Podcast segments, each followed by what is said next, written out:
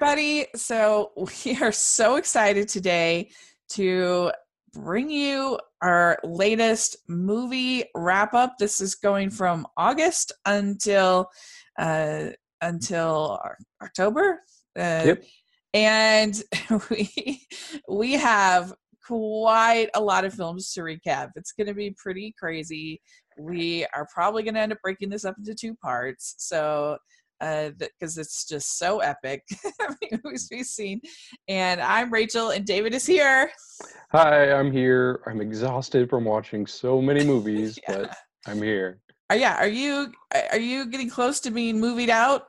I kind of am. Like it's it's almost a chore. And honestly, like knowing that I do this podcast makes me watch a lot more movies than I probably would have otherwise. Yeah, yeah. I'm sorry. you, you can uh, if you only want to watch like 30 movies in the winter, uh, we're fine. You don't have Well, now I got a standard to upkeep. I know. Holy And- cow. And you know what? Any studios whose movies I didn't watch, you should feel personally offended Yeah. That means I really didn't want to watch your movie. Yes, I'm looking at you, mile 22. yeah. And I would have a similarly insane list uh, as, as David, but I have to watch every Hallmark movie. Uh, and, uh, and so not quite as good, but I still watched quite a few. Uh, still managed to squeeze them in there. Uh, and uh, so it's it's pretty fun, and I really appreciate uh, you watching all of these. And uh, so it'll be it'll be a lot of fun. So let's just dive in because we seriously have, I think, like 80 movies to talk about. So it's it's pretty fun. So all right, we're starting on the third of August. Uh, we have Disney's Christopher Robin, and I did a whole podcast on this movie with my friend Conrado that you all should check out. Uh, it was really fun where we talked about the remakes in general, and then we talked about Christopher Robin. And I wasn't a big fan of this. I had actually pretty high expectations. I really liked the trailer, but I thought that they they made a lot of really dumb choices that annoyed me. Uh, that they they have this classic story you've seen a million times of the workaholic kind of dad, but like it didn't really make sense because he was he was doing this working in order to save all these people's job. And this is supposed to be something that we feel resentful about there's something that, that you know that he needs to change. But he was a good person. This was a good thing that he did. He should have worked. Like it was weird. And i thought that i didn't like the way that chris because in the original movie pooh uh, christopher asks pooh to always remember him right never forget him and so that makes sense in this one it's pooh asking christopher to never forget him. And then he proceeds to forget about him. And that is so like Pooh and company, who are sentient beings in this world. You know, it's not like just part of Christopher's imagination. Other people see them. And so uh, they're in this world and uh, and they have they're like in this weird limbo just waiting for christopher which was weird. And i don't know i just didn't think it had whimsy eh, to me. There was one scene that i thought really worked in the uh in the train station with Pooh and his balloon. That was super cute. Loved that. And uh i don't know i just didn't have the whimsy and the heart that i wanted in this movie and so i ended up feeling pretty disappointed about it what do you think Yeah, I see where you're coming from. I mean, it felt like a rehashing of many movies we've seen. Um, like, uh, I mean, Peter Rabbit is one that it felt similar to plot wise. Um, also, of course, we just saw uh, Goodbye, Christopher Robin. So I, it it didn't feel super original, even though uh, it was its own take. But I, I mean, I still appreciate it to a degree there there were some like pretty ridiculous things like like you said this whole thing of oh my gosh the the working dad how dare he neglect his family like it's a trope we've seen too much in movies and the way they Mhm. concluded that plot was just kind of ridiculous yeah yeah this is quite the solution that they came up with with yeah let's just give everyone more vacation so then they have to buy luggage. So then if they had to buy luggage, then they like it was like wow. Oh, yeah, I I couldn't believe that that was the way they like. Wasn't there anybody working on the script or reading the script that's like, wait a second, we can come up with something better? The the the big mistake that they made is not having the little girl. I think her name is Madeline. Not having her be the main character, the one who finds Christopher and Winnie the Pooh and every. I mean, the one who finds Winnie the Pooh and everything. That makes way more sense because she's going to have to be going off to the school. She's she's not feeling good about it, and she's a little bit distant from her dad who's working mm. all this thing. Have her find the characters. Have her find whimsy. Be happy. Made happy. By pooh that just boom. You got a you got the movie. So yeah. that would make I mean, way more sense. right. With that said i did enjoy it um, enough. Um, and i really liked winnie the pooh. Winnie the pooh was the best part of the movie for me personally. Yeah um, well, yeah, I do agree that, and the voice acting was phenomenal. And they, when they allowed them to sort of have that old fashioned quality, and I did like it. I thought the aesthetics were nice. I liked, yeah. and you get Richard Sherman with a new song at the end, which was for for Disney fans. That was really fun. mm-hmm. uh, playing a, a new because he wrote the original, you know, songs for Winnie the Pooh, so that was sort of fun. I ranked it number 73 out of 164. Okay, good. I have seen 121 movies this year, uh, just feature films, uh, and I have it at 88. Okay. Okay. Then uh, on the 3rd of August, we had Never Goin' Back. I don't even remember this movie. Yeah, I mean, I don't know how how big of a release it got. It was in our art house theater. Uh-huh. It's kind of a raunchy comedy about these uh, two teenage girls that are kind of deadbeats, like potheads, and uh, trying not to get fired from their job. But um, most of it takes place during one night. It's like a comedy of errors, basically. Um, I didn't have very high expectations going into it, but it made me laugh quite a bit. I mean, a lot of the humor's pretty lowbrow, a lot of like poop and vomit humor. But like looking past that, uh, it had a lot of heart to it. And uh, yeah, I thought it was really funny. Um, one of my friends came with me and he he loved it. He's talked about it a lot since then. So uh, it's not for everybody. It's not for Rachel probably, but I think yeah. some of your viewers might enjoy it. Cool. This one, I've actually got pretty pretty high in my rankings. I ranked it number 38 out of 164. So, uh, yeah, I enjoyed it way more than I expected. hmm. What would you, Joe? What would you compare it to? Um, that's a good question. What would I compare it to? It's it's kind of hard to find a good comparison because it's this type of comedy. It's usually like male leads. Um, so I, I'm trying to think of like female leads that I mean, almost like it's almost like in the same vein as Blockers, which just came out this year. Um, but definitely it has, I think it has more wit to it than Blockers did. I wasn't huge on Blockers. Um, and one of the leads, I've seen her in quite a few things lately. Um, gosh, I can't remember her name. She was in um, shoot that movie with Timothée Chalamet I watched over the summer, Hot Summer Nights, I think it was called. Oh um, yeah. Yeah, she was in. She's in a couple other things I've seen recently, um, but I can't think off the top of my head. Um, but yeah, she might be going places. I guess we'll see. Cool. That sounds good. So where where would you rank? where do you rank this? Yeah, I put this at 38. Oh, cool. Good. So pretty high. Nice. Okay. And then you saw The Darkest Minds? Yes, I did. Um, yeah, I was kind of nervous about this movie because it looked kind of like a low budget young adult uh, movie that we didn't really need. And that's exactly what it was. Uh, it was kind of a bore um, for most of the movie. It took a while to get anywhere.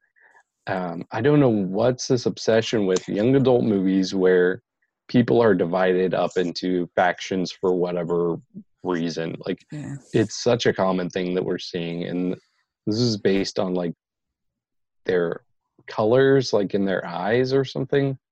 I don't know. I it was hard to stay awake for this one.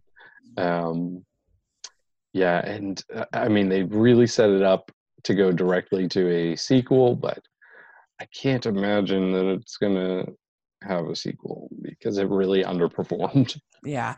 It looked super boring. Mhm. It did not look like it was for me. Uh, it I don't know. I just yeah, it did look like those movies are just so out of favor. Yeah, it's true. I and I ranked it pretty low. Uh, it's in my bottom ten for the year. I put it at 156. Mm. It's too bad because the actress is good. She is, but um, I think she redeemed herself. Not to spoil a future movie that we'll talk about, but Yeah, yeah. I, I mean, I think she's been good in everything I've seen her Mhm. in. So Yeah. and she really wasn't bad in this movie. Like I don't, I don't blame her at all for the movie not being great. cool. Okay. Uh, so, uh, so next we have the Miseducation of Cameron Post. This was also on the third of August, and uh, yeah. So this movie is a really good movie. Uh, it's about this girl who gets sent to this school uh, for uh, to it's like a gay conversion conversion therapy uh, a school. This is in the nineties, and it you know has it's this horrible horrible you know thing. It starts uh, Chloe Grace Moretz and uh, Sasha Lane, and uh, yeah, what did you think about this one? You know, I I like this. Um, it's we- we're getting another movie like this coming up, um, Boy Erased, um, and that's the movie I've been hearing about more this year. So this kind of was under the radar for me, and I didn't know what to expect. Mhm. Uh, but I actually really enjoyed it. Um, it it had more humor than I think Boy Erased is going to have, um, and I think it didn't go down predictable paths necessarily. Um, I like the character developments. I like that they didn't shoehorn certain relationships in where you might have expected it. Um, yeah, it was just a Mhm. good kind of indie type movie. Hmm Yeah, I I liked it as well. I thought that it was had some really powerful moments, and I thought Oh, the yeah. acting was really strong. And it's certainly something sobering, especially as a person of faith. Like we have to kind of deal with this that this happened, Mhm. and uh, you know, and it, and it's good to learn about it, and you know, be aware of it. Right. And uh, so I I liked it. My only flaw, I guess, I'd have with it is I felt that she was a, almost a little too stoic sometimes for what was happening, and I Mhm. I, I would have liked a, a little bit more emotion from her uh, character. And I have a feeling that it's a great book and it's just a good movie. I, I don't know. I just have a feeling that the book is probably amazing, but who knows? I haven't read it. Mm. But um, uh, but that was just kind of because I wanted to get a little bit more into her character sometimes.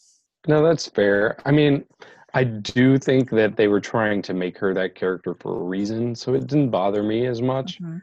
Um, but I mean, I still I put it at number forty-two for the year, so it's Yeah. pretty high for me. Yeah, I have it at 39. So uh, we're Hmm. pretty close. Pretty close on it. So, okay. Then we had on the third, The Spy Who Dumped Me. Uh, and uh, this movie, I it does have some good things about it. I thought the action was pretty good. I thought the leads were pretty good. They were trying, but it was just so tonally off for me. Uh, it was so brutally violent, and that I was not expecting it to be that violent and I thought it really took me out of the movie sometimes, you know, because it's supposed to be. I wished it had been more slapsticky and funnier.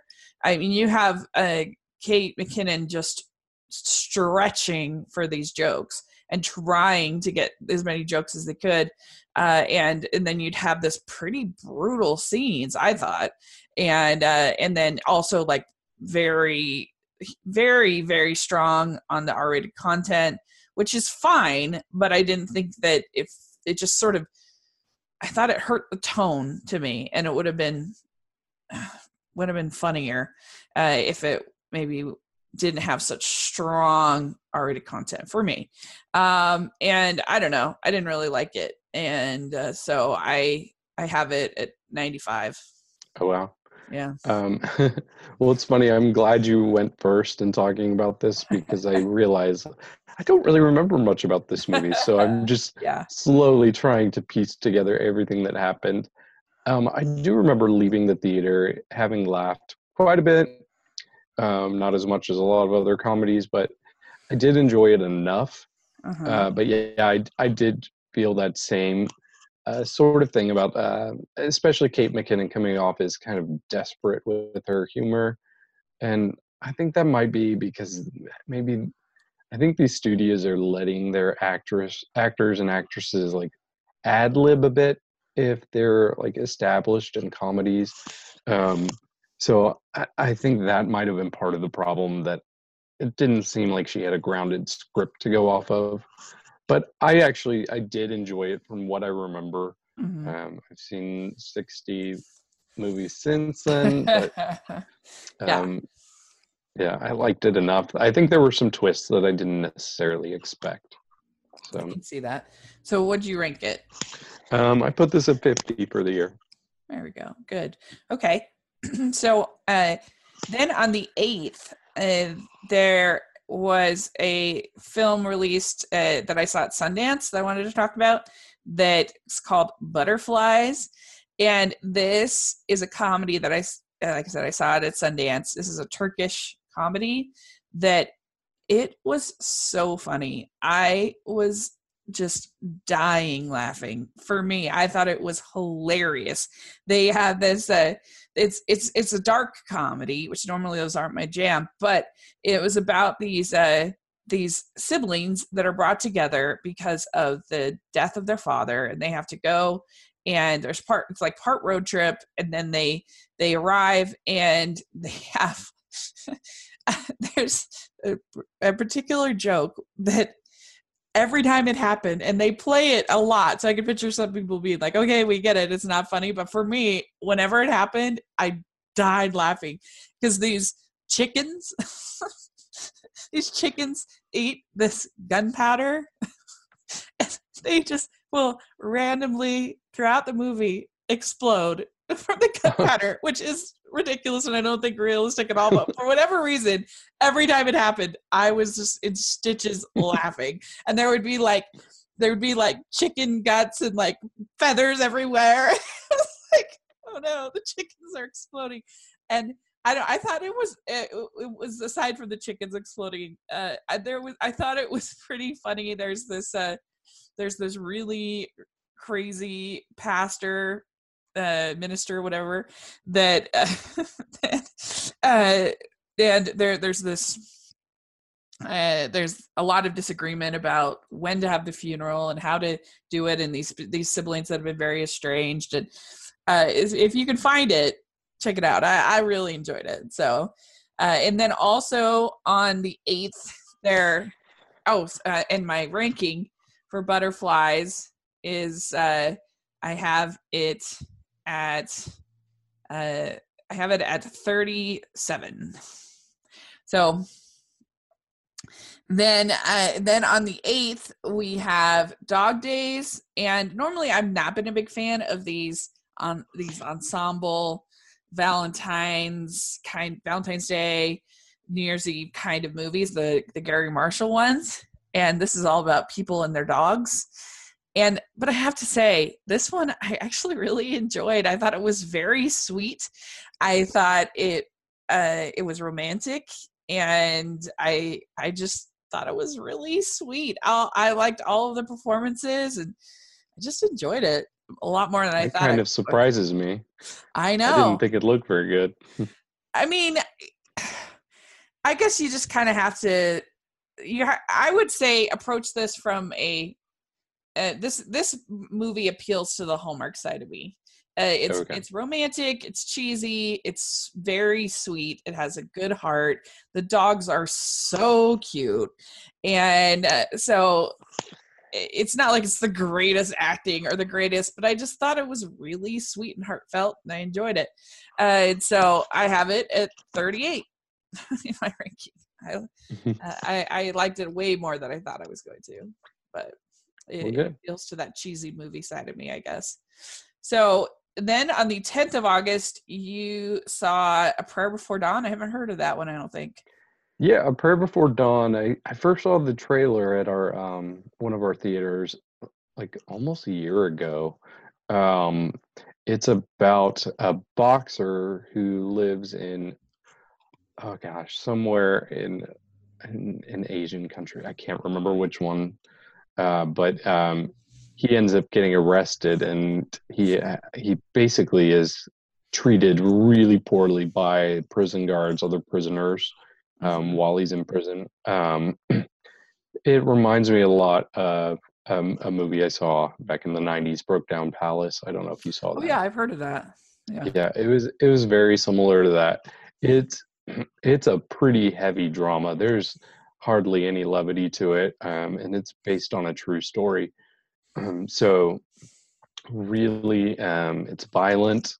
Um, it's slow at parts, but um, it it was technically good. Uh, so I can appreciate it for that, and critics seem to really enjoy it as well.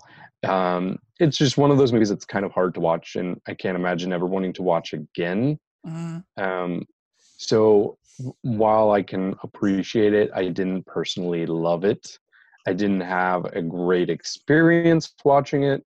Um, and uh, I can have that experience with heavy dramas, but I didn't quite connect with it how I wanted to.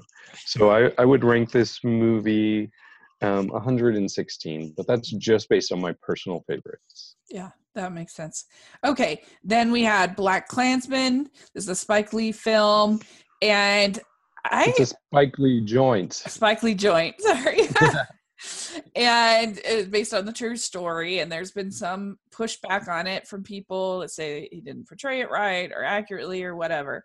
Uh, I don't care about that. I thought that it was really, really good. I thought it was interesting. I thought it was uh, surprisingly funny. I I thought that it it was emotional and i thought that it i don't know i just really liked all the performances and the script i thought was really good i i think that there are times when spike lee hit his uh, uh i think that he can be What is the word i want to use um he can get in the way of his own movie. Self-indulgent that's what i'm thinking. He can be a little self-indulgent. I thought some of the heavy-handed like we all get it what you're trying to say about modern you know things. I it's obvious. You don't need to have this thing where you're explaining the metaphor to us or whatever. We understand. We're not stupid. And uh so and there were just a couple other things where it's like you're letting you're letting your own feelings and stuff get in the way of your story uh but overall i really I enjoyed it it's actually very high up on my list so my ranking. So what did you think of it?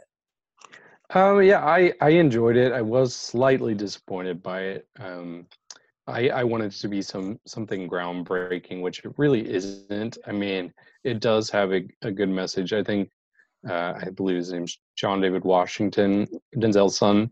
Mm-hmm. Um, he had a solid performance. Um, I I don't think he's the next Denzel Washington. However, um, so I did like the movie, and I I feel like we might disagree a bit on like the things that you may see as heavy-handed.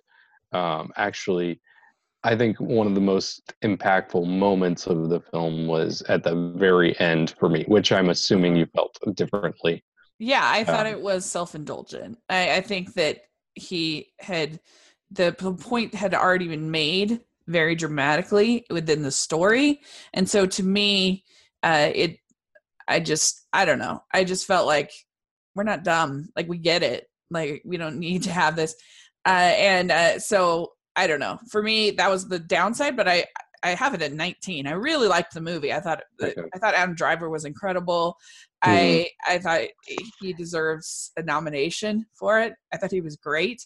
I really liked Topher as the. Uh, I mean, as David Duke as a villainous character, but he's like super smooth and super uh super likable in a certain way, which Right. makes him like super scary in a way.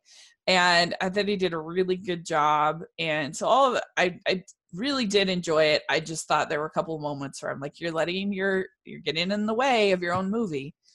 Uh, but Yeah. Well, I, I I really disagree. I mean, I see where you're coming from, but I mean, it worked for me. Um, I I did pick up on the comparisons to today, but just like seeing it all laid out there at the end, uh, it worked for me. But Cool. I respect your opinion as well. Um, and I ranked this at number 49 for the year. Okay, uh, good. Okay, then we had Madeline's Madeline. This is something I've really been wanting to see, but I just haven't gotten to it yet. I've heard really good things. Uh, what did you think? Yeah, I mean this this is an interesting one for any of you who have not seen the trailer. You should go look up the trailer because it's like, what's going on? like the trailer doesn't make much sense to me. At least Uh-huh. the one that I had been seeing in the theater, it sh- gave away no plot. It's just a lot of singing and tearaways and people dressed like cats and prancing around like cats. Um, this is definitely like an art house movie like to the t it's it's um one of those movies that uh, really really i don't want to say they try hard to kind of be unique and out there with like delivery and and everything it's it's hard to describe without uh to somebody who hasn't seen the movie i Uh-huh. tried to describe the whole movie to one of my friends and they're like i don't get it I'm like, well, I don't know if I get it entirely either.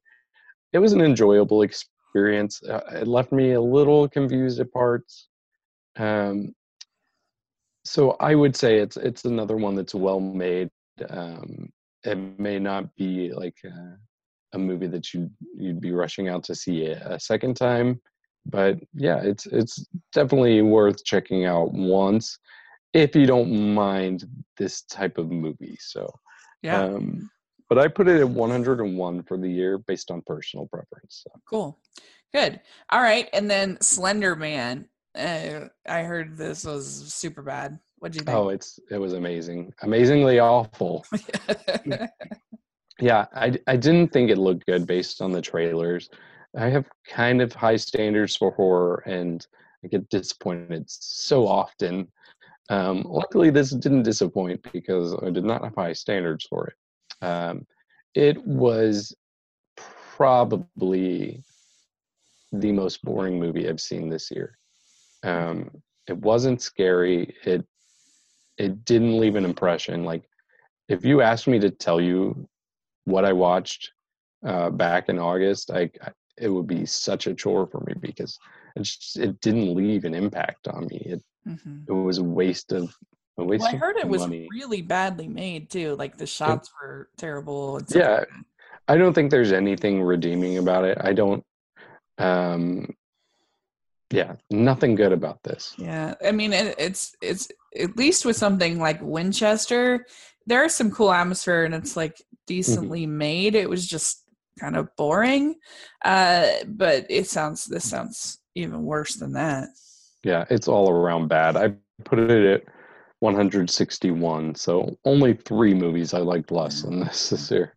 Next, we have Summer of '84, and this is definitely trying to uh, piggyback onto the uh, Stranger Things momentum for sure. But I thought it was pretty well executed for that. Like, it's not the most original movie in the world, but I thought that the the kids. It's about these kids that are suspects begin to suspect that their neighbor uh, is a, a serial killer, and I, I I like I liked it. I thought it. I thought the kids felt pretty good, pretty real, pretty good. I thought it had some good, good tense moments, and uh, there's one pretty brutal uh, killing. Uh, I mean, there's a number, but one particular slits this guy's this throat. That was pretty brutal, but um, uh, but overall, I enjoyed it. I thought it was pretty good. What do you think? Yeah, this is a movie I checked out because you actually recommended it to me. Um, Yeah. yeah, I- I it I did get the uh, Stranger Things comparison pretty quickly, which I, I kind of find that series to be overrated. Um, yeah, it, it, it felt like it was piggybacking off of that a bit. I mean, it it was it was not bad. I didn't particularly enjoy it. I don't think it really had uh, many surprises for me. Um, it kind of went down the route I would have expected it to, and it's almost at the point where if you go the route I expect you to go down, then I don't expect that. You know, so I does yeah, that make any sense? Yeah, it wasn't the most original movie ever made right. for sure. Yeah. But overall, I still thought it it was charming and I I I liked it. Uh, yeah. So I, I I have it at 46. okay. Yeah. Um I put it at where did, where is this? 113. So it's oh. not awful, but I didn't love it. Okay. Mm. Uh, so then we have the, the Guernsey Literary and Potato Peel Pie Society, and it's it's a little bit hard to decide which Netflix movies count and which ones don't count because some of them are TV movies and some of them feel like feature films. So it's a little bit tough, but I wanted to include this because I really liked it. um, I loved the book. I thought it was really charming and it, it was a it was a big a couple of years ago was a big like book club book you know a lot of book clubs are reading it i read it in a book club and i loved it and so they do make some changes off of the book uh, but I, I just really liked it it has tons of heart it's basically because guernsey is this island in uh, in england in Great Britain, and it was actually occupied by the Nazis for a number of years. And so they start this, these people as a form of resistance start, this is not, a, even though things like this happen, this is fiction. Uh, but um, they, they start this book club as a way of kind of of gathering and and uh, like I said, sort of a resistance thing, but they actually are reading books and stuff.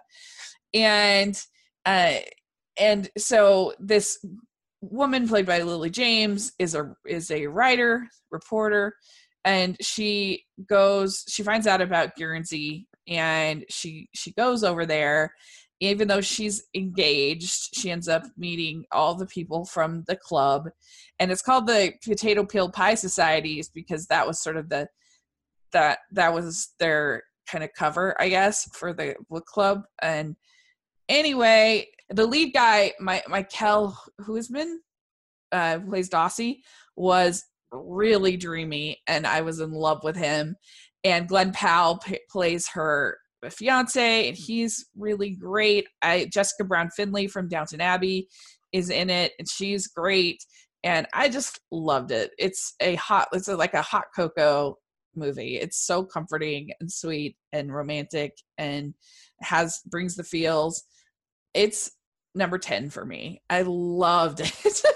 So it just hits all the right bu- buttons for for me and things I like. So anyway, uh, then we had on the 10th we have the Meg, and for me the Meg was mega disappointing. I thought it was very lame. I didn't think that it was tense. I didn't think it was campy really at all like the trailers made you believe that it was going to have all these one i thought it took its it's like it was going to have all these one liners and stuff but i thought it took itself totally seriously and so you couldn't enjoy it on a campy level and so uh, there were a couple moments for the most part and i just thought it was really boring. I i really didn't like it. I didn't think that they let state jason statham have very much fun and it was kind of similar to me as um, uh, the uh, Geostorm, which took itself really seriously when it should have just been campy and kind of over the top. And uh, and I loved, I actually really genuinely loved 47 meters down. I thought they that that that movie really it got me the tension and it showed the shark so well. And I love shark movies, so I should have loved this, but I didn't. And so I have the Meg at 109. So okay. I, I was really disappointed by it. Mm-hmm. Yeah, I, I think you actually hit the nail on the head with everything you've said. Um, it was a disappointment. I, I I was kind of looking forward to this because I thought it would be campy and humorous, and it just really wasn't. And it was uh, like the people that would die, like you could see it coming from a mile away. And like, I'm gonna maybe a little bit of spoiler here, but these movies that put like this safety bubble around women, like the women in this movie were untouchable by the shark, yeah. which I thought was kind of ridiculous. Um, and, and, not even and for a Meg, like not very many characters that are named characters even died. Right. Like there yeah, were and yeah. I agree. Even uh, like the the scene that I was kind of looking forward to was seeing the Meg on that super active beach. But really, for the most part, people got bumped around. I mean, a few people died, I'm sure, but like honestly, I wanted some like cheesy gore in this, but it was so tame and it wasn't yeah. funny, and it was just yeah, a mega disappointment. Yeah, where do you have it ranked? I have this at 115. Yeah, fair. Very good. Okay, then we had Crazy Rich Asians. Oh, we're finally past two weekends. oh dear. Yeah, Crazy Rich wow. Asians. Uh, you know, I love my romantic comedies, and I thought this was so well executed. I had read the book, and I enjoyed the book. I, they do make some changes, but nothing that bothered me too much. Uh, they the biggest changes is there's a little bit more time spent on the mother story and her uh, and that that mis kind of miscommunication thing, and also uh, the um, her mother. What I'm saying, and then there's also in the book more about the cousin and the the the, the separation and whatever uh, the the cousin drama. Um, but I, I I really enjoyed this movie. I thought it was really funny. I thought the character motivations actually made a lot of sense. Like the the his mother isn't just like a, a total, you know, heartless Scrooge person. Like from her perspective and her life experience, her choices make sense. Like you might not agree with them, but like they're logical for what she has experienced and how she was treated by the family and why she would be nervous about this woman who is from America and from a different background, why she would be nervous about this. And I thought the ending when uh, she, when the Mahjong gang game scene makes sense why that would have finally kind of won her over to a passing sort of approval makes sense to me. And I thought that Henry Golding, oh my gosh, I love with him. uh, he was so handsome, so great. I, I I thought all the casting was spot on. I thought Awkwafina was hilarious, the best I've ever seen her, and I just really loved this movie. It's a movie that I plan on rewatching a lot because I just thought it was funny. I thought it was sweet. I thought it was romantic. I really dug it. So yeah, I I actually agree with everything you're saying on this as well. Uh, this is my favorite movie so far that we've discussed, um, mm-hmm. and I I went and saw it twice because I liked it so much. Um, my big worry going into it was that um, like it, it, had been I, what 20 25 years since we had a full asian cast like this. Yeah. and this has had so much hype. And my worry was are we gonna are we gonna judge us on the same standard as every other movie? Yeah. or are we gonna grade it on a curve because it being kind of groundbreaking with its cast? Right. And honestly i don't think people are grading it on a curve at all like regardless of the casting it's just a very good movie yeah. um and it's something that we don't get as much these days like as far as romantic comedies go yeah um, it just it checked all the boxes. It was even creative in a lot of ways. Uh, it had heart behind it. Um, I just really enjoyed it. It was it yeah. made me smile a lot, made me laugh a lot. So uh, I can't wait for the sequels. I know, me too. I uh, I, I haven't had time, but I def- I want to read them, and uh, and I I'm really looking forward to that. And and Henry Golding, right? Oh my gosh, he I yeah. I, I mean, honestly, there it, the cast in general was beautiful. Like, Yeah, like I can't Yeah, believe they got right. so many beautiful people in one movie. Yeah. yeah, Mm. I, I I know Idris Elba won the most sexiest man alive, which he deserves it. He is dreamy, but I don't know. I was kind of hoping that Henry Golding would win. Man, oh, Maybe next year. maybe next year. Yeah, so I have it at number four, and it was nice to see uh, Jon Chu, who uh, did I think a better than recognized uh, job with the Step Up movies. I'm back on track after Jem and the Holograms because that's I hated that movie so much. Okay. Good job, Jon. Yeah. I have it at 26. I have it at four. Like Okay. if we're just talking about my That's favorite good. movies and movies I'll watch again Mhm. and again and again. So it's number four for me. Uh, okay, then we had Alpha on the 17th, and what a surprise! This is probably the biggest surprise for me of the year. I I I was ex- it looked awful. I was expecting it to be awful. It got delayed a number of times, uh, but it I thought it was really good. I thought not only did it look really good and have really beautiful cinematography, really good, uh, but I I found Kodi Smit-McPhee's performance to be excellent, and I, I kind of joked this is like the YA version of the Revenant, but actually about a nice person. Um, I I mean he's he's pretty much the only character, real character in the whole movie, and I found him compelling. I found it tense, emotional. Um, I was shocked at how much I ended up liking it. Okay. Yeah. Uh, yeah, yeah. I, I I liked it too. Um, I kind of expected to like it, so um, I think Okay, so didn't have that expectations are right.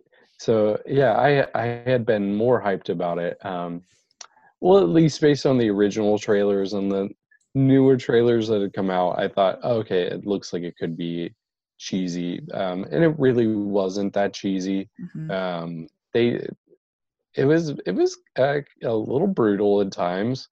Um but yeah it was good. The only problem for me is that um after a couple months have passed or three months basically now it's it's uh kind of faded in my um in my rankings a bit um Mhm. just because it it hasn't left that lasting impression that I really liked for movies to do. So Mhm. that's the biggest drawback for me is that it hasn't stuck with me. Fair enough. Yeah, I see that. So I ended up having it at 36. Okay, I have it at 89. Okay. Uh, so then we have Blaze. I don't even think I've heard of that. What is Blaze? Oh, um, Blaze is actually a biopic about a country singer um, who never was famous, um, which is kind of an interesting route to go. Um, Hmm. And it is it's directed by um, oh my gosh, I just forgot his name. Um, he's in Juliet Naked. He's the famous guy. Oh, uh, the Ethan Hawke. Ethan Hawke. Yes, I don't know why I forgot his name. Yeah, this movie was directed by him. Oh, Um, so I'd heard, I'd heard um, a lot of good things about it. Um, watching the trailer, it it didn't look that interesting to me, but I figured since it had gotten such good reviews, I would check it out anyways. uh-huh. Um, and I was actually not too impressed. I mean, it's it's an it's a movie that's about an unspectacular singer with a pretty unspectacular life and career. Um, his songs aren't that interesting to me. Maybe I'm just biased because I'm not a big country music fan, but I, I just I didn't love the character. I didn't. There wasn't really much for me to like. I mean, the most interesting part about it. This isn't a spoiler. They talk about it pretty immediate in the movie.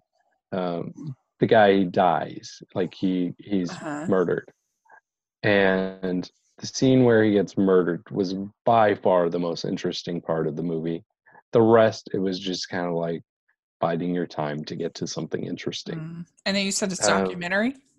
It's not a documentary. It's it's Oh. a yeah, it's an actual movie Okay. um, with actors. Um, so I, sure, technically, yeah. I mean, maybe it's maybe it's good. Maybe I'm just thinking that because other critics like it, but I didn't really love it. um, so, so, where do you have it ranked? I have it at 153, so that's pretty low for oh, me. Okay, yeah, interesting. Yep. All right, so then we had Minding the Gap, and this movie is now available on Hulu. If you haven't had a chance to see it, it's a really great documentary that I saw at Sundance uh, and it's a it's a called a participatory documentary so basically like this guy decided when he was really young to start filming his friends uh, there were all these skateboard three it's there's three guys that you see them from the time they're little uh, to all the way through to them becoming uh, adults and uh, and skateboarding is kind of the thread but it's not really a skateboarding movie uh, that much. It's a movie about how all three of these uh, boys are affected by domestic uh, violence. They're by that happens to their mothers and how that shapes them as men. So there's this surprising thread throughout the film that I wasn't anticipating, you know.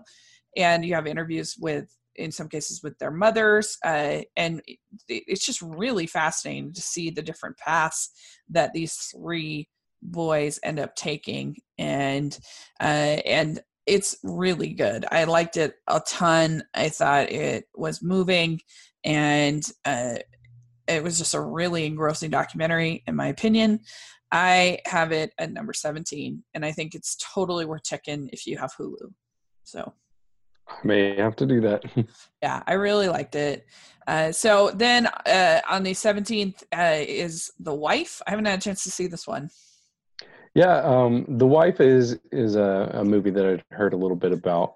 Um, and yeah, it, it was a, a, pretty cool premise. Um, it's a it's kind of a slow build, but um, and there's uh, there's certain layers that get peeled away throughout this movie and, and i guess i should describe it a little bit um, basically it's about a man who um, is called up and he's he finds out he's going to be um, winning the nobel prize for literature um, his wife who's there supporting him and uh, just just kind of layers to their relationship their history their relationship with their kid um, uh-huh. yeah it, it's it's pretty interesting and i i think there's some really powerful moments near the end of the film uh, that that will definitely be enough uh, to to bring this some oscar attention yeah i know people talked about glenn glenn close right yeah again some uh, so where'd you have it ranked um, I have this at 62 for the year. Okay, good.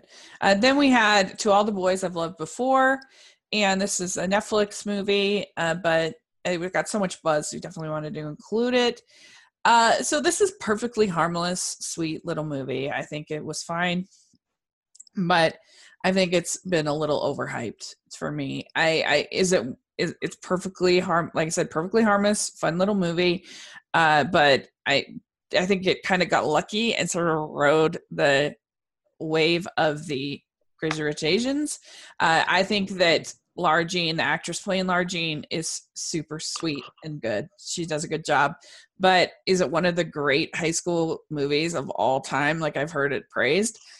Not at all to me. I it I think that's weird because like to me the a really like a movie when you're talking about something that's one of the best of all time like i think the not just one character needs to be a dynamic character you need to see growth from lots of different characters and like uh, to me a movie like clueless is one of the greats of this genre because it's not just Cher's Cher's isn't the only one that gets comedic things and she's not the only one that gets growth in the story. You have obviously Tai that gets growth and changes. You have uh and then Josh like he's not just sort of a puppet for for Cher like that's like he has ideas and personality and things that he wants to accomplish and and they have you know friction that uh that makes that adds to the tension. I thought that both of the male characters in this movie were pretty flat and were just sort of there for whatever she wanted to do and whatever was her idea. And uh, and I thought the the change they made from the book uh, with her sister doing sending these letters out as some kind of like as, as some kind of getting Lara Jean out of her shell and as like a positive thing that was really stupid. I didn't like that. Uh, where she does it out of like vindi- eh, out of anger in the book, which makes way more sense. Uh, and so it's perfectly harmless and fine, but I don't think it's as great as people are saying. So I have it at 66. Oh wow. Okay.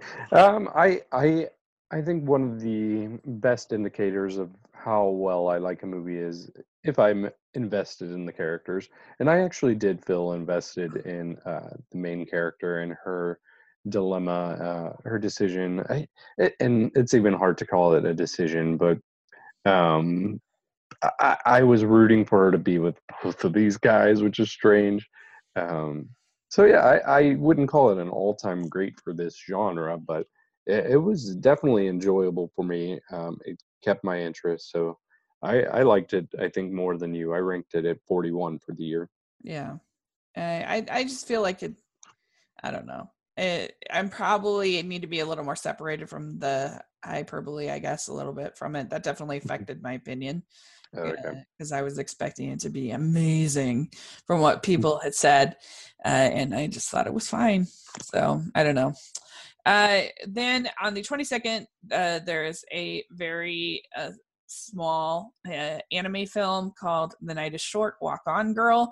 And I was very s- skeptical going into because I really didn't like the same director's film uh, called Lu Over the Wall that I saw at Sundance. I, I thought it was exhausting.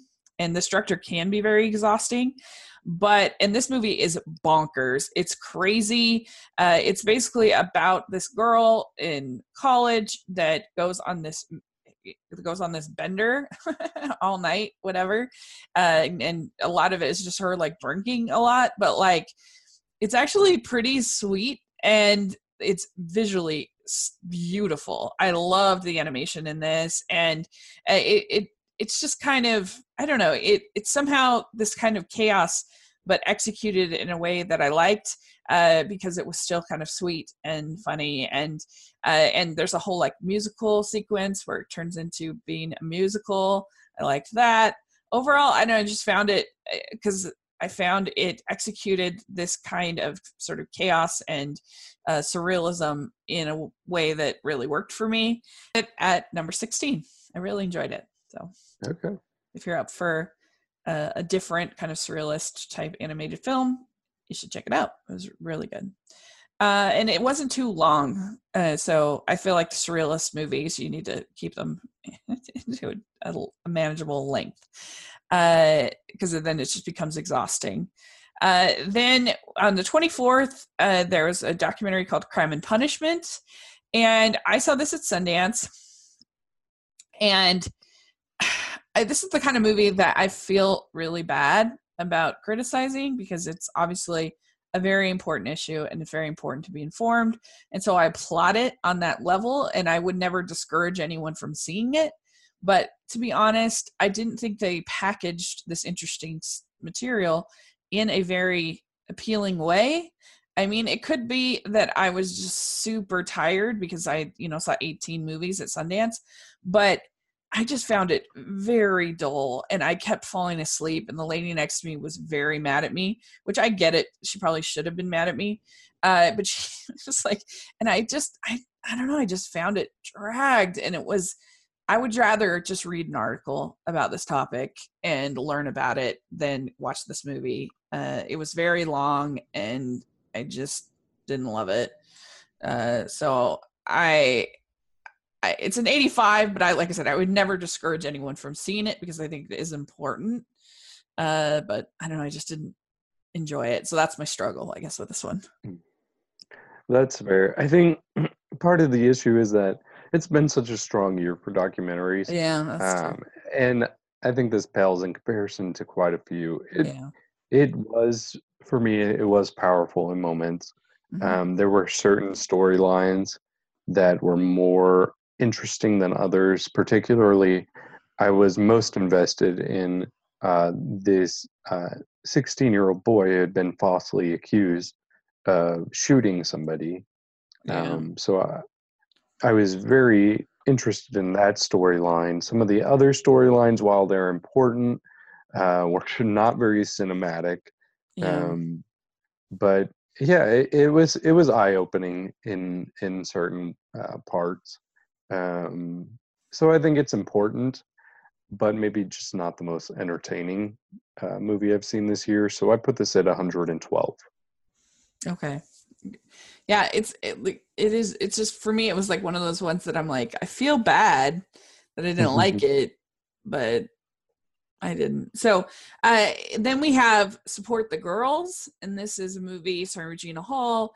Uh, she runs this uh, sports club, I guess, kind of Hooters like sports club, and uh, and uh, you get to see sort of a day in her life, and she's trying to help these uh, girls, these women who work for her, and I had heard really high praise from this. My friend Conrado loved it and thought it was the greatest thing to ever exist.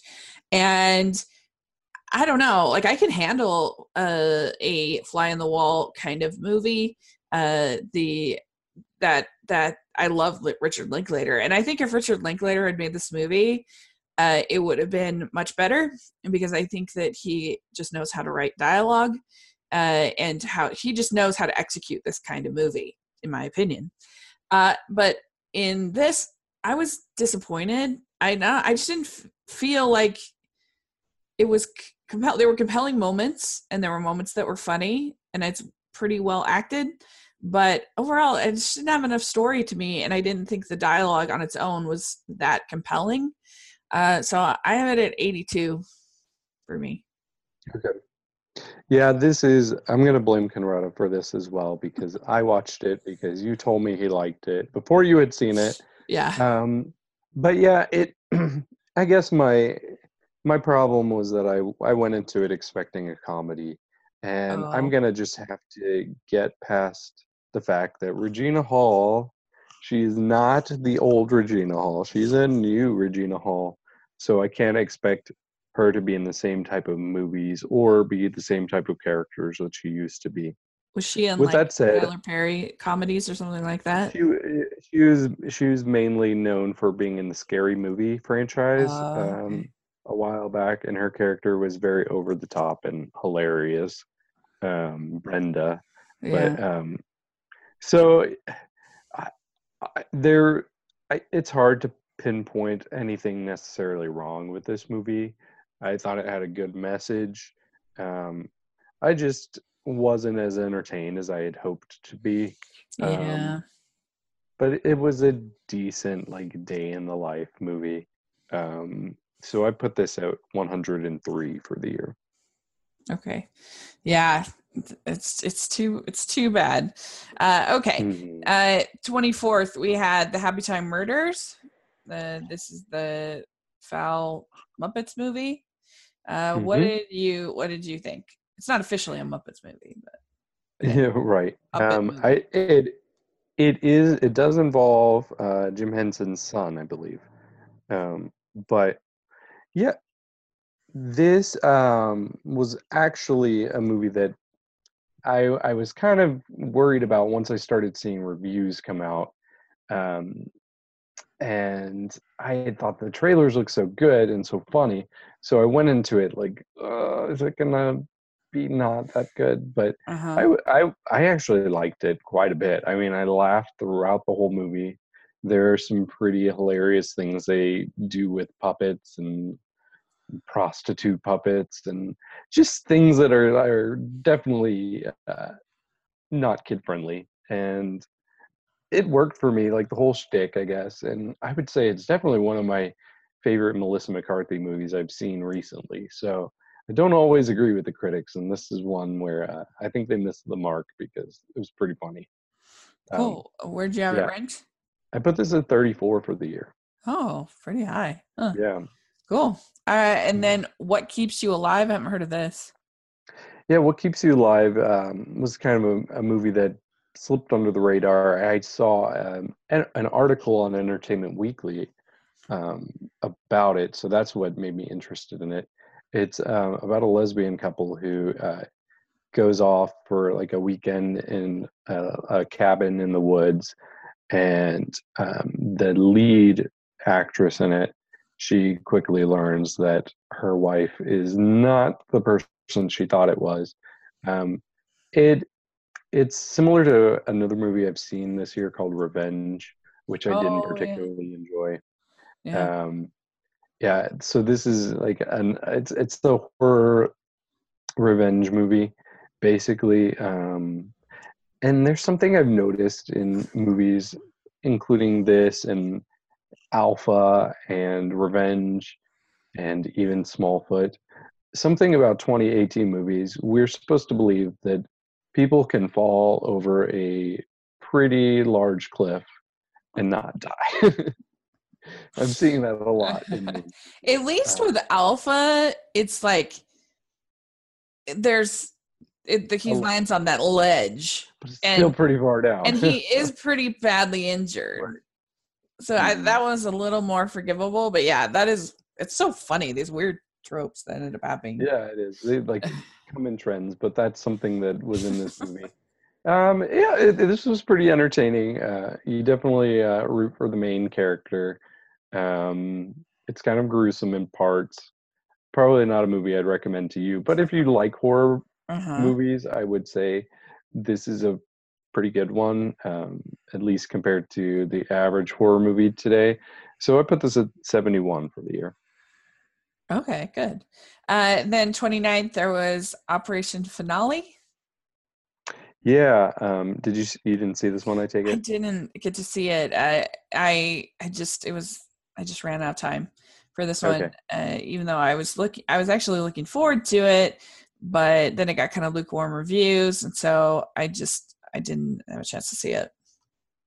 Yeah. I mean, honestly, this is a pretty incredible story uh, that I hadn't heard about. I mean, it involves one of Hitler's right hand men, uh, the only one who had escaped um, from being uh, tried after World War II. Um, but people find out that he may be in South America. So it's basically about an operation to go find this guy and um, take him out of the country, bring him back to um, to. I think they wanted to try him in Jerusalem, uh, um, but um, it's just about the odds being stacked against them trying to get this guy out so they can put him take him to trial um, and you don't even know what to think about him i mean he's it's ben kingsley um, he's got some charm to him so you don't know whether you should like him or not you don't know if he really is who they think he is um, the movie i would compare this most to is argo which i loved argo Uh huh. um, it gave me pretty strong Argo vibes. Plot wise, quality wise, it's not it's not close to Argo. Um, it's it's not a bad movie by any means. It entertained me, um, but it's nothing groundbreaking. Um, Uh-huh. I think its biggest strength is this story that somehow has gone this long without being captured in film. Uh, so I put this 88 for the year. Okay. If you want to see a animated version of this story, uh, I there was a short at Sundance that I saw called "The Driver is Red," and it was very very good. I liked it a lot. so Okay, should same check it out. story. Same story. Yeah. Wow. Okay. Yeah. Uh, so then uh, we had Bloodfest. Mm-hmm. You were looking forward to this one, as I recall. Well, I was looking forward to a different movie, um, which is interesting because uh, we were just talking about movies that there are tropes that happen like at the same time. Oh, that's So right. this- It was Hellfest. was the one. exactly. that we were looking forward This year, there are three movies about like horror amusement park festivals where somebody starts killing people. We had Bloodfest, Hellfest, and American Fright Fest. Uh, These um, festivals are very, very shady. Yeah, they're really scary this year. That's really. But yeah, Help Hellfest I didn't really know much about. I just saw that um my Alamo Bloodfest. Draft House. So, yeah, Bloodfest. Yeah. my uh, one of my theaters was playing it just for the week uh, Uh-huh. that it came out. Um, I didn't know anything about it. Didn't look up a trailer. I'm like, I'm just gonna go see this. So I got a few friends together and we went and saw this. Um, it it felt pretty low budget. Like it it definitely doesn't have the visual quality of a of a studio with much money back, backing it. Um, but it was a lot of fun. Like it's very over the top. Um, basically this person in charge of, of bloodfest somehow manages to make all these all these people start killing other people. So it's not just one person. It's like a whole amusement park of murderers. Some of them are like vampires. Some of them are like zombies. It's it was so over the top and it was funny. Um, there's some good cameos in there. I really enjoyed it. Like it was a lot of fun. Uh, it's not a great film but it definitely uh, it definitely had the camp that i've been missing in certain other movies this year. Um, so yeah i put it at number 67 for the year Okay, good. Uh, then we had Destination Wedding. And one thing about loving a genre is that when it's done badly, I am I call, I call it. And I was actually really excited about this movie. I thought the trailer looked really funny and really good. And I hated this movie. I thought it was awful. I hated the characters. They were awful. I thought it had it was there were surprisingly very little chemistry between the two of them. Uh, I didn't think that the script worked really at all, and it has one of the worst and least sexy sex scenes I've ever seen in a movie. Terrible, and I just I I hate. I thought it was terrible. I hated it. Yeah, and see, when we previewed this movie, I said I'm afraid that it's just going to be them bickering the whole time, and it's going to be really annoying. And I was right. Yeah, Um, the bickering got old quick; it never ended. Even, even uh, in intimate moments, there would be bickering going on. yeah, Um, yeah, I and I I think for me, I had pretty low expectations already, so like I didn't hate it, but I certainly didn't like it. Um, and I didn't like the dialogue, especially like it oh, it- felt so unnatural how they would talk to each other. Especially Keanu Reeves, it felt like he was reading a script every time he talked. yeah. Terrible script. Like this is the kind of story that I think like I think that Woody Allen could have made fun Mm-hmm. in or interesting at least in his heyday uh whereas this was just miserable. I i just was miserable watching it. I hated it so much and i have it at 120 so. Okay, I I have it 137. yeah it deserves it. It was so disappointing to me. Uh but anyway there you go. Uh then we had kin so you got you went to see the boy and robot dog store That's actually um, Axel or AXL. okay this one is I know. I I get them. robot? I get them kind of mixed up too. This is the boy uh, who has the like gun that oh yeah like yeah, an alien yeah. gun. yeah. Um, yeah. I saw this. Um, gosh, where do I begin? Um, so can you just can you tell me what would you expect from this movie? What do you think like the Oh, feel for it would be? Oh god, I don't know. I I I- don't know. I'm trying to think. Uh, it would be maybe like Summer of '84, but way worse. kind of well, I mean, like trying to play off nostalgia a little bit, and it'd be terrible. Yeah, no, it didn't really go down to the nostalgia path, but I guess what I was expecting it to be is like kind of a like a family movie about these brothers, one's adopted, and just having a lot of heart and humor to it. And Uh-huh. really it it was a movie that took itself way too seriously. Humor was nowhere to be found in this. Yeah. They didn't try. It was a pretty like dour um, mood throughout the entire movie, which there's reasons that it would be. But when you have this kind of over the top, ridiculous plot, a guy who finds this alien gun, which Right. really that was such a side part to the plot. Like Yeah. I don't I don't even know why they had that gun be part of it. It was really about the older brother having he owes sixty thousand dollars to some people and it's about them trying to track him down the whole time. So the gun had very little to do with it. But I don't know. I just expected it not to take itself so seriously, but it took itself way too seriously and had almost no payoff. Yeah. So I put this really low. It's 159 for the year for me. and, and you had 162, right? 164. So 164. bottom six. Yeah, yeah, there you go. All right, then a pick of the litter, which I have been wanting to see because it looked adorable, and I really liked Kedi last year uh, Mhm. about the cats, uh, and so I thought this looked cute. What did What did you think? Um, I yeah, so I I actually was kind of disappointed with Kedi last year because I love cats, so I thought I would love it. But uh, this movie I wasn't disappointed with.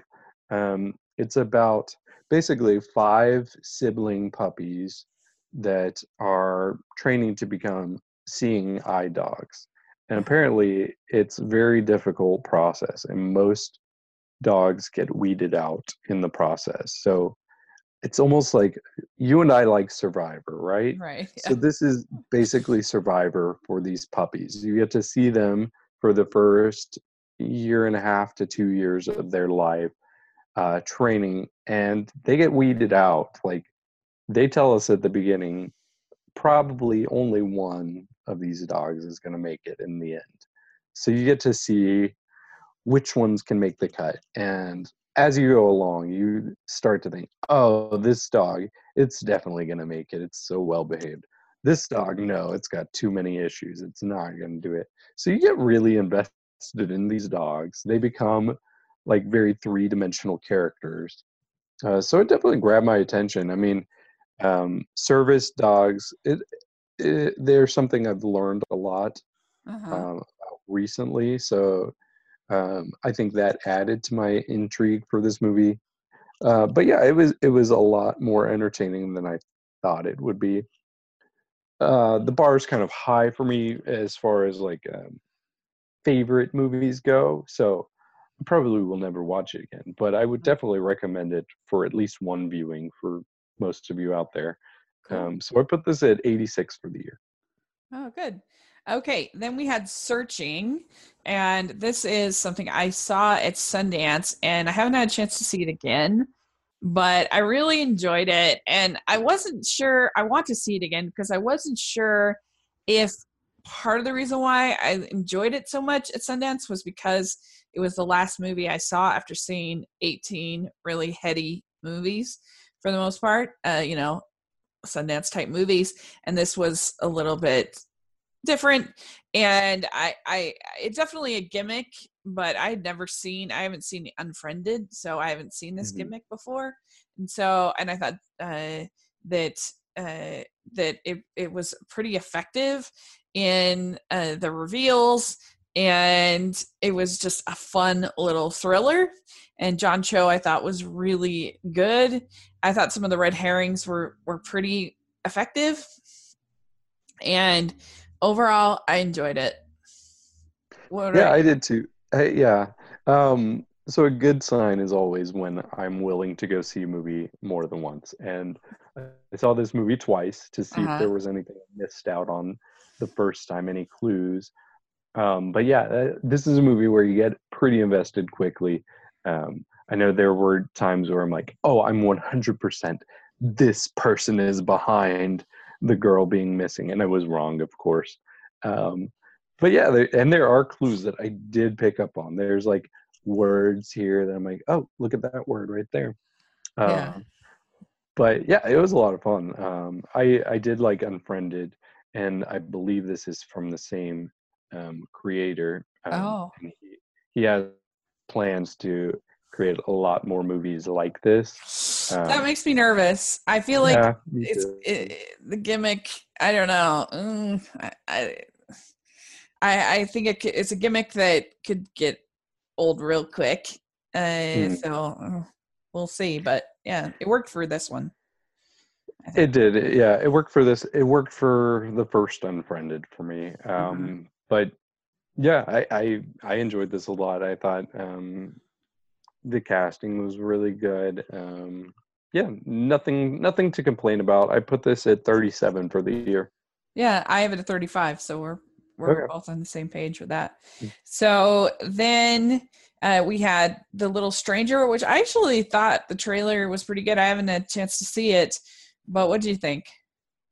Yeah, um, so if you hadn't seen the trailer and you went into this, it becomes a movie you wouldn't expect it to be. Um, the so it looks like a ghost movie based on the trailer. Uh-huh. Honestly, it takes an hour and a half for that even to come up at all. Um, it's very slow. I didn't really like the female lead. I don't remember her name. Um, so this was pretty disappointing. It wasn't scary. Mm. Um, yeah, I I don't think there's much redeeming about this. I guess it has a a cool tone to it and I I do like Domhnall Gleeson quite a bit. Um, but yeah, I put this at 140 for the year. Okay, that's too bad. I was hoping it might be kind of like the mm. others or something like that with some yeah. atmosphere and not as good, but the atmosphere is pretty much one of the only decent things about it, and even that was lacking a bit. Interesting. Okay, so we're going to divide this up into two parts because we just have so much. We just got through August, and August mm-hmm. was by far the biggest month. There was uh, one movie we missed, though. Uh oh, that we you neither of us saw. No, there was a movie that we did not talk about yet that both of us saw, and that came out on August 31st as well. That's Juliet Naked. Oh, that's so weird that I skipped that one. I was so mad about Destination Wedding. I skipped it. Uh, yeah. So Juliet Naked. Uh, yeah. So this movie, I didn't really know what to expect, and I thought, oh, this is going to be super sleazy with this name, Juliet Naked, mm-hmm. and it's not it really at all. Like there's a little bit of sensuality, but very little actually, and it's just the name of this album and this movie, first of all, it's super relevant of like how we obsess about, you know, about people and current sort of obsessions. And, but it's it's based on a book by Nick Hornby, who I immediately went out and bought the book because I love Nick Hornby and I I love his screenplays, movies, and books, whatever. He's amazing, and it's about this uh, this rock star who put out like two albums and this one Juliet naked that uh, every and then he dropped off the face of the earth everybody is speculating and uh, the chris o'dowd character he uh, he is just obsessed with it but he like it's also sort of his community and his group and he leads all these discussion groups and chat rooms and stuff like that. Where is he? What what do you think about this music this song whatever? And so it's it's really his his social life which of course is somebody who podcasts and and uh and uh, and has a youtube channel and stuff. I i totally get that i thought and rose byrne plays his long-suffering girlfriend mm-hmm. and i loved this movie i thought it was funny i thought it was insightful super well acted the script was great i i I liked the fact that she had sort of given up without really thinking it through. It had given up having kids and how she was at the spot where she was regretting it. And then the contrast when she meets the Ethan Hawke character, uh, that he had sort of more kids than he, he intended to. Uh, but he has like a pretty sweet relationship between all of these kids. Like there's resentment, there's of him not being a very good dad, but also like I don't know, there was still a sweetness managed to get for me. Uh, and so that's an interesting dynamic that they have between the two of them. And I just thought it was great. I loved it. I have it at six. Oh, wow. Yeah. Um, yeah, I, I enjoyed it as well. I mean, oftentimes I'm kind of nervous about movies that may glamorize somebody leaving their their person for another yeah. person. Yeah. So I was kind of worried about that. But in this case, like I had no problems with that at all. I, I was actively rooting for that the whole time. Well, and he leaves her first, so true, true. So it, it, wasn't as cut and dry as I thought it would be. Mm-hmm. Um, but yeah, I, I really enjoyed it. It's got a lot of charm to it. Um, I really liked Ethan Hawke in it. Rose Byrne's great always. So yeah, there's yeah. there's a lot to like about it. Um, I put this at 59 for the uh, year though. When when he's when they're having that meal and uh, he's the Ethan Hawke character is kind of being sort of dismissive about his fans and that you know the song didn't really mean anything like what you know whatever. And and I really just thought it was actually really powerful when uh, Chris O'Dowd's character is like you don't understand. Like it meant a lot to me. right. And I thought that was really, really yeah. really great. I don't mm-hmm. know I I I thought it was really mm. there's characters that in a le- in lesser hands would be very uh very grating and very unlikable. Uh, but I, I thought it worked. I'm like, oh man, and and that's a trait of Nick Hornby, his characters, and it, it kind of reminded me a little bit of Fe- of Fever Pitch, which is also based on Nick Hornby, which is all about obsession and uh, how you know, the one character is a workaholic, the other character is obsessed with the Red Sox, and uh, and uh, which is another movie that I, I really enjoy. So anyway, the, it was it was a winner. So uh, so yeah, so we will cover the next the next group in uh, the next episode, and that should be really fun. So David, how can people find you? Uh, you can find me on Twitter. I'm the David Healy. And you can also find both of us on Facebook in our uh, Film Freaks group. Um, it's facebook.com slash Film Freaks group. Great. And you can find me at Rachel's Reviews all over social media and on iTunes and YouTube. So definitely check that out. And uh, if you put in your reviews on iTunes, we really appreciate it. So thanks so much. And we will uh, we'll talk again soon.